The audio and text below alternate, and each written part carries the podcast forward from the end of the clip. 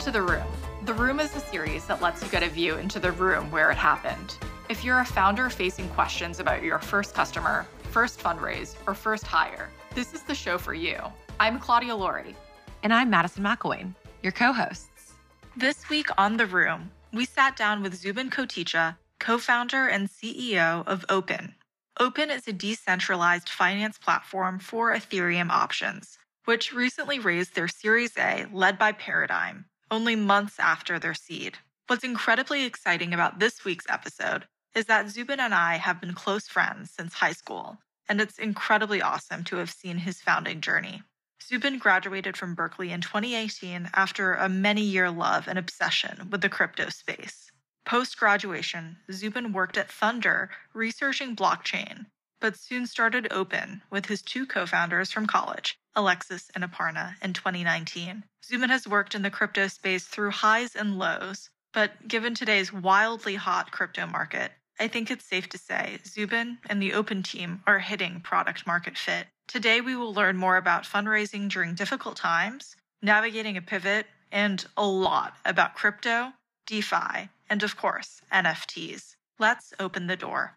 Thank you so much, Zubin, for joining us today. Thanks so much for having me, Claudia and Madison. Before we dig into the founding of Opyn and all the exciting places that you're heading with Opyn, let's rewind a little bit. So, for our listeners, Zubin and I were actually incredibly close friends since high school. So, this is an awesome episode for me and would love to hear a little bit more for our listeners your journey to founding Opyn. You grew up in Scarsdale, graduated from Berkeley in computer science, and I recall in high school when crypto was really becoming a hot topic, you were quite passionate about it, but you were really planning for a career in finance. Tell us a little bit more about these early interests and how they started paving the way for where you are now. Yeah. So I think I've been the finance nerd since I was small, and I'm not exactly sure why. But like in fifth grade, I wrote my end of year school report on the stock market. I started trading my own stocks in middle school. And in high school, like with Claudia, we were in the same science research club, and I was working on specifically financial research, NYU Stern at the time. And I was just like obsessed with finance. And it wasn't necessarily about like finance as a career path, like financial industry. It was like finance as like an academic field was just like really exciting to me. And so I didn't know if I was going to go through like to a hedge fund or I was going to go be a professor, but I knew what I loved.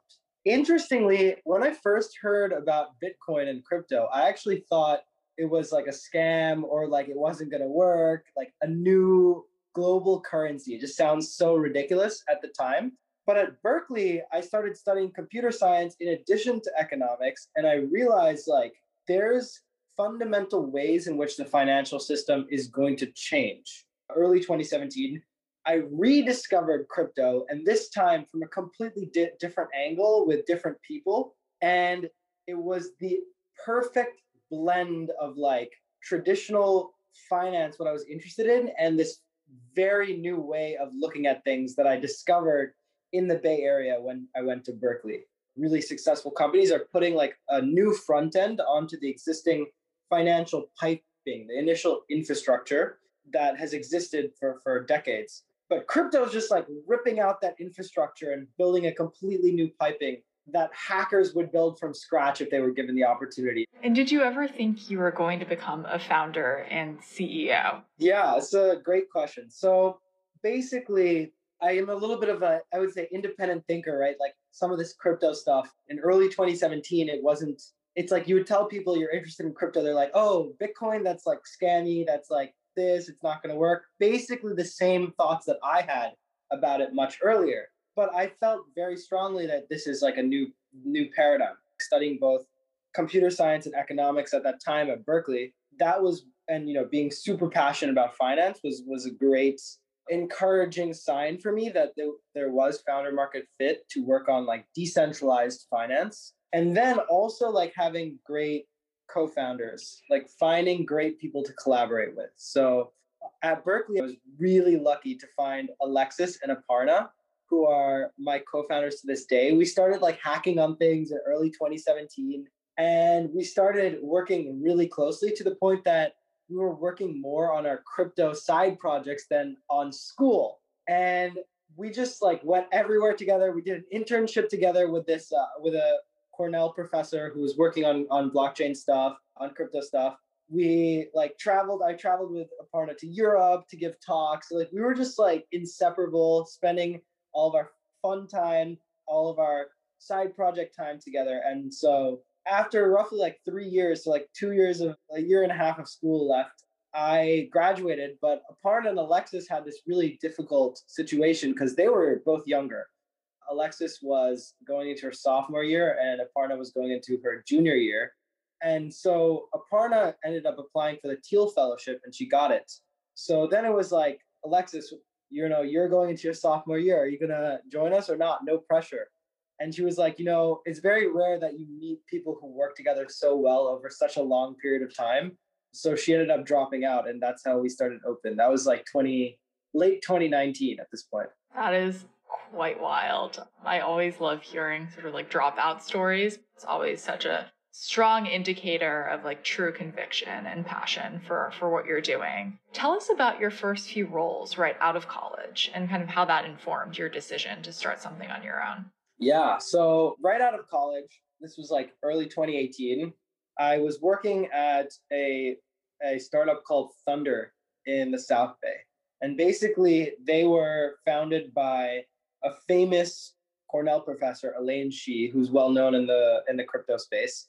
And I think it had like a lot of extremely smart people who are like in the same, you know, same room, but it didn't work out. Like it ended up kind of imploding on itself. And that was at the same time that the crypto markets were also imploding on themselves. So, like 2017, people are on a high. Everyone's talking about putting blockchain in every corporate application. In 2018, especially late 2018, this market completely crashes. If you say you're working in crypto, it's impossible to get funding. So we were just like kind of a little bit confused as to what to do after that. I think like first in terms of the role that I had, I was working on like specifically protocol level research. So working on and designing protocols, crypto protocols that are incentive compatible and like have a few basically viable in the real world to handle like the scale that uh, has started getting into the crypto space, which is something that blockchains and cryptocurrencies don't yet do well. So that was kind of what I was doing research wise. And I think I learned a lot from being at a startup. I think you learn a lot whether the startup goes well or not, right? If you see if you've worked at a place that's that's done extremely well, you kind of see what seeds, what independent variables, what factors are helpful towards success. To a certain extent, getting the experience of seeing a startup that was really run by some of the most brilliant people but didn't end up working out it also taught me a lot uh, i said you know when i start my own company one day if i ever do here are abc things that i would do differently so i would suggest anyone that wants to go through the entrepreneurial path maybe if you're not ready to take the full plunge and start your own thing working at a very early stage company is really and gives you a lot of insight Hey, we had another guest that had come on who said he learned the most he did he needed to about being a leader from someone who was a terrible leader. And I don't think that was the situation with Thunder, but the lessons that you learned that failed sound like they were invaluable in bringing into what became Opyn, which you started in 2019, shortly after that closure. Take a step back though for a second for our listeners who maybe are less familiar with the crypto space. Could you explain in, you know, a couple sentences what Opyn does? Yeah. So we build basically decentralized options. So financial options are a $300 trillion industry. And I don't know if you uh, were following the GME saga, but retail investors are getting really excited and interested in, in options markets. They're now much larger than the stock market in terms of volume traded. And so the problem with the GME saga, I guess, was that a few centralized institutions could turn off trading and control the market. And with us, despite the fact that we've built this options protocol, we do not control it and cannot turn off the market. So it's a very different paradigm. It means like something like, you know, Robinhood turning off trading that that could never happen in the crypto space because of the way the infrastructure works. So it's a very different mental paradigm, but I think it's it's extremely powerful one. So we kind of call this like decentralized finance. So like DeFi, which we'll talk a little bit more about as we go. So that term will be used more and more. But walk us through this aha moment where you realized there was a huge opportunity for this margin trading cryptocurrency, so like such as Ethereum, which is where I think Opyn focuses its efforts. Yeah. So that's you know that's a great question. So fundamentally, it, so we're not doing margin trading anymore. It actually, when we first started Opyn, we were doing just margin trading, but then okay. we kind of pivoted into into options. The aha moment was like when we were building this margin trading protocol, we realized that there were a lot of risks that people were experiencing that they wanted to hedge against. And in traditional finance, the hedging infrastructure is incredibly mature and complex. And so there's many different ways to protect yourselves from tail risks that might exist. In crypto at that point, that infrastructure was very immature. So if I had a very aggressive long position on Ethereum or on Bitcoin, it was very hard to protect myself and the downside in a way that you can in traditional finance. And so there was this aha moment when we realized like our users could like lose a lot of money if they're unhedged and some kind of crazy scenario happened. And then right in front of our eyes, that crazy scenario happened in March of 2020, like almost exactly one year ago to the day. There was coronavirus was becoming more and more a part of the public conscience and stock markets crashed. But crypto markets crashed even more severely than stock markets did in that in that time. And those crashes were so severe that many of the protocols of that day just completely got wiped out or went into mass insolvency. And part of the reason was because there was a lot of people taking risk, but there was no way to really effectively offload risk yet. And so that really validated our hypothesis that building that infrastructure for protection, hedging, and insurance in crypto was so uh, powerful. And so we launched roughly in March of last year, and and we were kind of very quickly like really you know excited about about this as much as like our users were because we had in the first year more than 125 million dollars volume traded on Opyn and that continues to go up as the infrastructure becomes more and more mature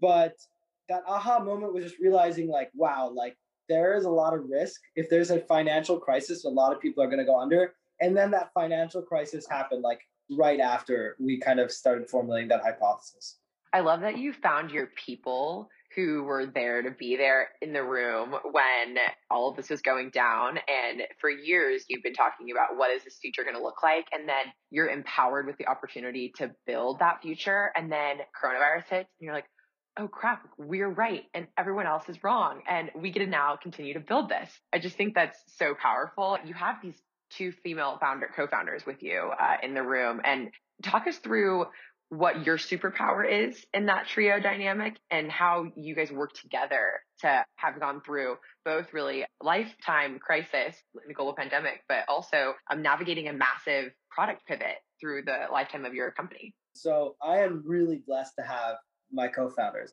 They're just so awesome. I think it really helps to have a very technical team. So Alexis st- studied electrical engineering, computer science. Aparna studied computer science and is somewhat of a math whiz. And we, I think, like the team has been working on crypto and blockchain for so long that like technical depth is there, and so that that really helps to have that DNA on on the founding team. I think for me specifically, one thing that I'm uniquely good at is like I'd say like I come at things from a very deep finance or like economics perspective of many years. And I think that especially like Aparna, because Alexis was definitely like newer to to school and to computer science at the time that she joined, but like Aparna has like many, many, many years of of like coming at things from the distributed systems and cryptography point of view. And so these are like the hearts of like crypto systems, especially DeFi, is like finance and economics, because that's like what the vertical seems to have been that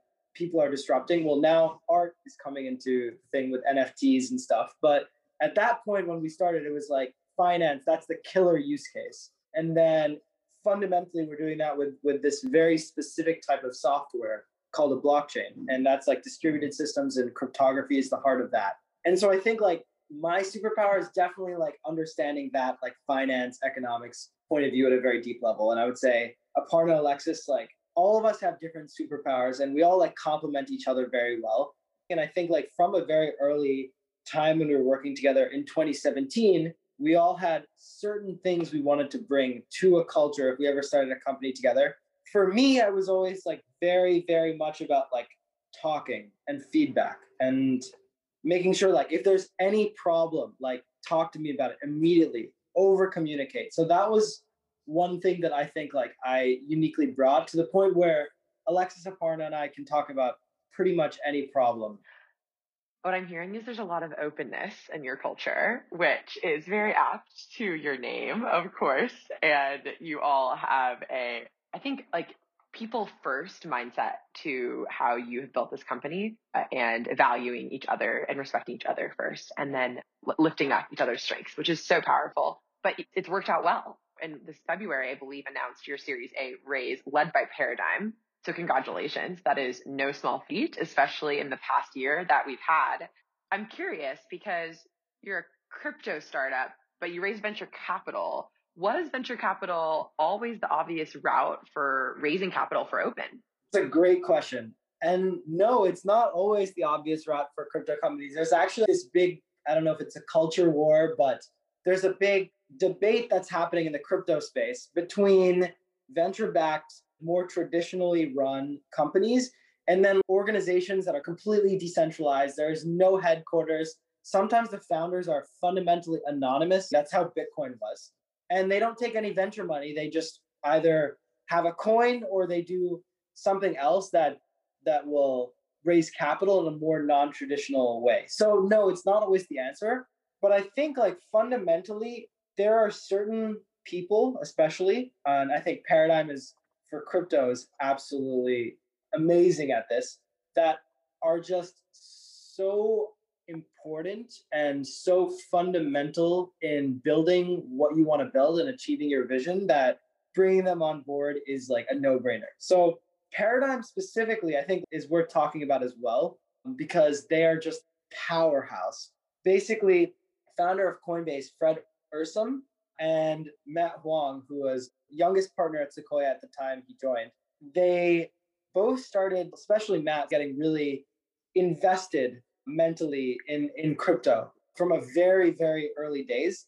They, they amassed this like incredible superstar team and I think are very much visionaries in the space. And one thing that's a little bit different than crypto than in other fields, the iteration cycles are very, very quick. But in crypto, if you get a piece of code wrong, especially in DeFi, you know, you could get hacked or there could be some kind of bug that literally loses you uh, millions and millions of dollars of, of unrecoverable capital. So you need to build extremely like production ready code and then you need to send it to audit. And every audit can be like one to two months and hundreds of thousands of dollars.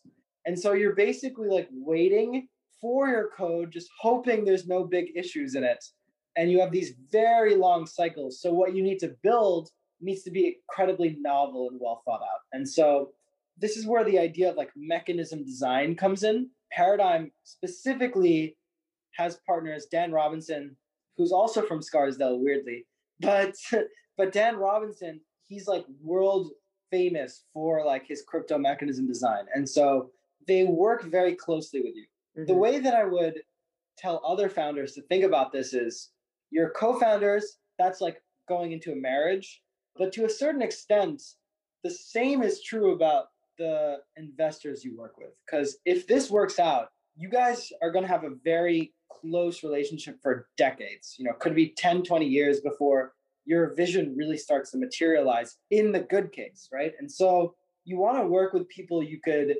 really really see supporting you through the hard times. Some people who you could really, really see like helping you. And like I think Dan spends like 10 hours a week with us or something. Like it's incredible how hands-on they've been. So wouldn't do it any other way. I think we're we're really lucky.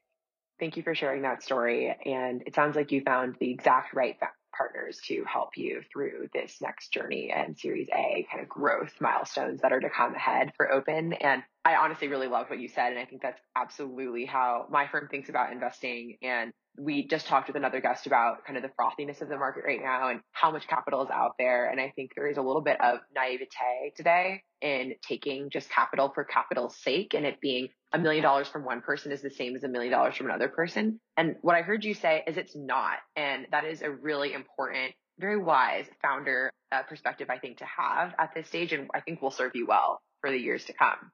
It sounds like Paradigm was just the perfect partner. Did you find them immediately or was it kind of a journey to go from, okay, we want to raise to meeting Paradigm? Yeah, so we did our seed round with Dragonfly, also an incredible crypto firm. But in that round, we talked to a bunch of folks. I think, like in crypto, there are a few venture capital firms that are really like crypto native and are, are distinguished in, in crypto. And so we talked to all of them, and it was like rejection after rejection after rejection. And that's just how it is, especially at the seed round. So at that time, we talked to Paradigm, and you know they they said, hey, come back to us later after you made some progress and, and you know, we can chat later. But it didn't work out immediately. And I think that's just part of being a founder, right? If you're used to very close, like short-term dopamine, like things work out immediately. That's not the the reality of, of being a founder. It's like a lot of disappointment for a lot of time and a lot of stress. And so our seed round was actually like really long and dragged out, and we talked to a different couple of different folks our lead investor gave us a term sheet and then they ended up pulling our term sheet later down the line and you know there's no ill will there but like that's that's very atypical experience that founders have and i think like it's a weird thing where two things change the first is like our traction really completely changed in, in 2020 uh, but the second thing was like the, the funding market for crypto right and so in when we first raised our seed round, like I don't know, like Bitcoin was at like five thousand dollars or something, like crazy low, and now it's at like sixty thousand dollars or something like that. So it was very hard. There was very little money in the space, and and I think like you just had an uphill journey trying to, to raise in, in a situation like that. But then in our A, which we actually ended up raising late 2020, it was a little bit. I think like the market was a little bit easier but now the market is like incredible for, for raising. And so I think like that's one thing also to note that it's not even sometimes up to you if you get money or not. Like I think you can really do a lot and you can just hustle and you should be able to get money from somewhere if you like really are are persistent and work at it.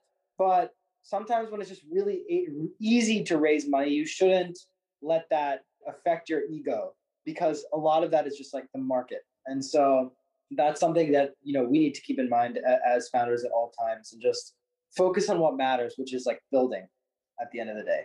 I think you said quite a few things that resonated with me there, but I think one thing that is almost a blessing in disguise is, you know, let's say you go fundraise and you don't get that first term sheet, you know, the same day. It really forces you to think critically like are we building the right thing? Like, what is like structurally wrong with what we're doing? Are people not seeing the vision? Is it not clear? And having to go through kind of those moments of why is this not necessarily working actually, I think causes you to be one, a lot more critical about what you're doing, but then also two, when you realize, no, no, like this is what we should be doing, you become so much more confident and convicted. And I think that comes through in the pitch.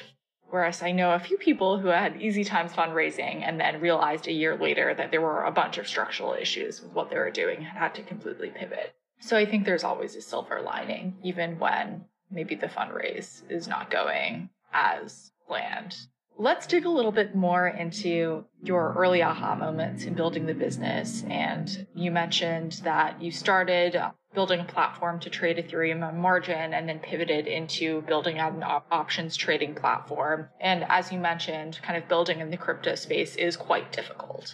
Taking it up a level, what advice would you give founders in navigating a change in roadmap or a pivot? How do you identify that something is not working? And then what did it actually look like to say, okay, we need to make a change. Here's how we're going to go about it? Yeah, that's a great question. I think like at that time, uh, we were very lucky. So the first piece of advice I'll give founders is like stay small as long as you can. Easiest mistake to make is like raise a bunch of money because the market is hot, hire way too many people, and then realize like, whoa, this is not working. Either have to fire people or or have to just fundamentally like resell a large team on a completely new vision that they may not be as passionate about, right? So I would say for us, we just like we're in the tinkering phase for a very long time. From like early 2019 until like mid 2020, we were just kind of doing like different things here and there. In the moment, it didn't feel like a year and a half, but like I guess looking back, it was like a year and a half of just like running around like a headless chicken, having no idea like what's actually going to work and trying different stuff. And the fact that it was three of us and there was a lot of trust and we had a really long history of working together and we're very close friends, we were on the same page like this margin trading thing is a way to understand how to build products. It's a way to understand like how to do user testing. It's a way to understand how to iterate. Fundamentally, we're just like getting better and better and better. And even though we were just like failing uh, by any objective metric at finding product market fit, we were getting so much better as founders. Our skills were so much better as engineers, as designers, like everything just got better. And we had like a really strong like growth mindset about us fundamentally becoming a better through that journey. And so the first margin trading thing, I think we started realizing it wasn't working when, well, first like a competitor of ours got product market fit and started like really exploding. And so at that time we realized like what unique benefit do we give a user that this very well funded and fast moving competitor doesn't have? Like we have no unique value proposition at that point. And so we were like, this is not working. And we sat in a room and we talked about it. We had a very calm discussion. And then we kind of realized as a group, like there are a few other different ways that we could go that are more more interesting. And so we had no attachment, like our identity or the company or like as individuals to exactly what we were building at that time because we were very decidedly in a tinkering phase Thank you for sharing that. Let's talk a little bit more about the, the broader landscape or the potential ways in which Opyn could have pivoted. Tell us a bit more about the emerging decentralized finance space and its potential value. Yeah. Oh god, this is a this is a very difficult, I would say it's a very, very different landscape than like traditional finance. But the idea is, and it takes a while to, to wrap your head around, but the idea is basically DeFi is a financial system that is fully programmatic, that is composable, so applications can be built on top of each other very easily, and permissionless. And what does that mean? Well, and how is that different from traditional finance? Like, well, Opyn, when we built our first version of our product, we were basically a aggregation layer between lending market Compound, which is at that time we were building on it before like it had been launched and now it's like a multi multi billion dollar company or, or project or protocol i should say and uniswap which is also the same we were just like an aggregation layer that an api that allowed people to compose these two fundamental applications on top of each other and that allowed people to build a new use case out of two building blocks that previously people had not been envisioning. And that's kind of how computer science in general works, right? It's through layers of abstraction that allow you to build completely novel use cases. But in traditional finance, it's not possible because all these APIs are strongly permissioned, right? And so for us to build margin protocol, a margin trading protocol on top of like any bank infrastructure and any exchange infrastructure in traditional finance, that would have been like a multi-year business business development or sales cycle to even allow for that to happen because banks are very close to the chest with allowing integration and stuff like that but this cycle in traditional in defi it's just like three kids right out of school slash dropouts working in this one little room we're able to hack together something using these very powerful primitives just through the strength of code, not through like any sales or business development cycle. And so fundamentally it's as big as the internet was for knowledge like defi is for the exchange of value through these permissionless because of these like permissionless composable and programmatic qualities that it has that's very similar to the internet and so an example of this is what are some innovations that have come out of defi one example is like uniswap itself which is this crazy thing that trades a billion it's an exchange that trades $1 billion of value a day. It is absolutely huge. Also backed by Paradigm and Andreessen Horowitz and a, and a bunch of other well respected folks in the industry. But it's like fundamentally, this exchange is just one equation written into code x times y equals k. It's like one equation that Vitalik Buterin had casually posted on Reddit one time and someone decided to build has become one of the world's biggest markets for for like trading tokenized value. This is what what Uniswap has become, and I can't stress enough that it's created this idea called an AMM, an automated market maker, or a piece of code that lives that is autonomous and not controlled by any individual and allows for the exchange of value. And it's like really broken a lot of the traditional models people had for in academic finance about what kind of what an exchange can look like. One person can create social media app that touches billions of people, but one person could never create like a new exchange or a new bank or like a new fintech that touched like billions of people. Like it was such a longer and more difficult process until DeFi came along. I can hear your passion coming through. And what I'm hearing is we're just scratching the surface of what crypto is going to look like. And there's so much more to come, I think, in this space. And usually when spaces are emerging, they're on the fringe, you know, they're not as mainstream. Maybe even governments and policymakers haven't even looked up from what they're doing every day to recognize what's going on here. And I think you mentioned the Robinhood scandal. I think that that was a really probably watershed moment in terms of macro forces getting involved in what is happening at kind of ch- and changing underneath the feet of traditional finance. I'm curious as you and Opyn are really paving that way and on the forefront of the future of DeFi, how do you think policymakers are going to start introducing regulation? Do you think that there's going to be regulatory impact that changes the volatility of crypto markets or changes what you are able to do with Opyn? Yeah, this is a great question. There has already been like a lot of regulatory action. The first thing was a number of different countries and jurisdictions already tried to regulate Bitcoin. I mean, it's never really worked because it's so fundamentally like new.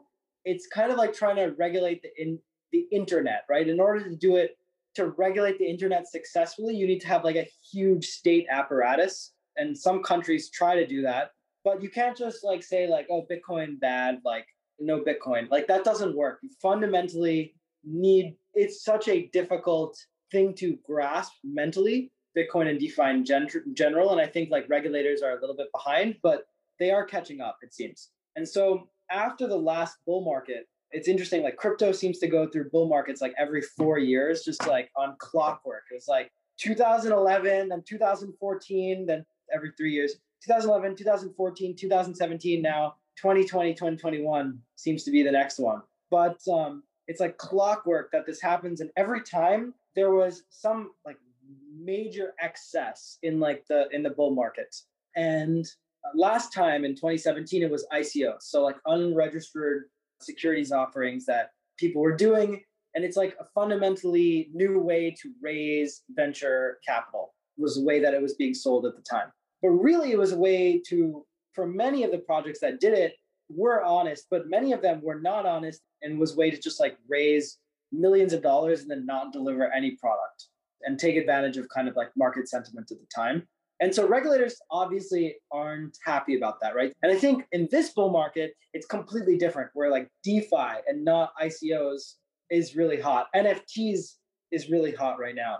And so there are a few projects that are kind of doing things in excess I think those particularly aggressive projects will have regulators come and, and take action in the future. But I actually will say that I, I respect regulators, especially in the United States, for not for being very selective in what they go after and to a certain extent being so far very kind of clued into what is like honest behavior and what is dishonest behavior. Because I would say most behavior in crypto to a certain extent is very hard to fit under an existing regulatory paradigm. So, one thing that I've been seeing on Twitter um, and hearing about a lot these days, and actually have minted my own, are NFTs. Just for context, I'm super into art. Me and my significant other, we've been painting for a long time. And so this weekend we were like, let's mint some of our paintings. So sort of got a taste of that world, which was wild. What is your take on the, the world of NFTs? Oh, NFTs are so awesome. I think like there are people who seem to like really love them and people who seem to really hate them.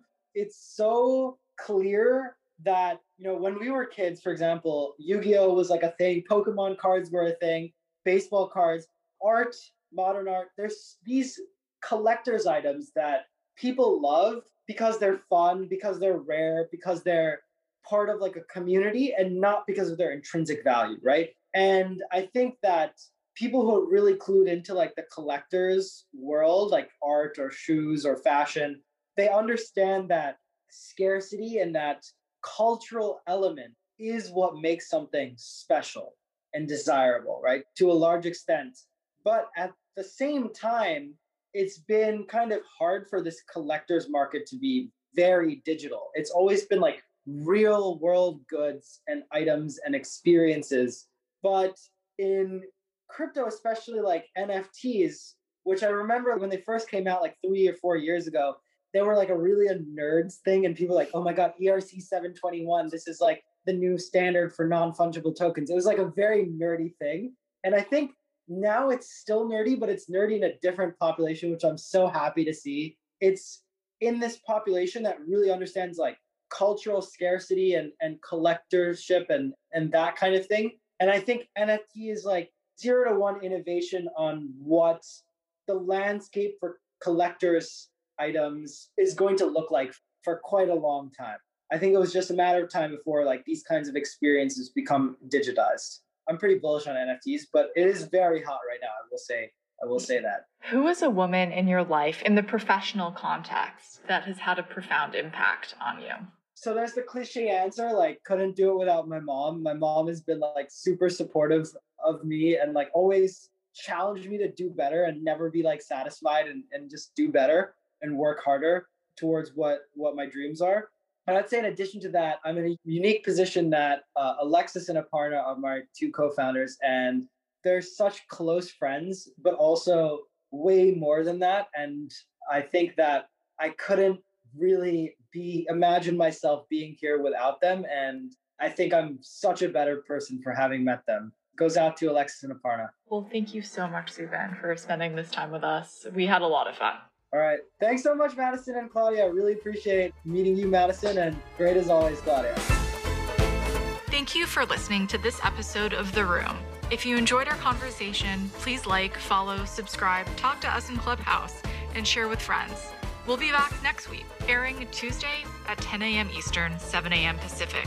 See you in the room. All opinions expressed by Claudia Madison and podcast guests are solely their own opinions and do not reflect the opinion of the 5EC. This podcast is for informational purposes only and should not be relied upon as a basis for investment decisions.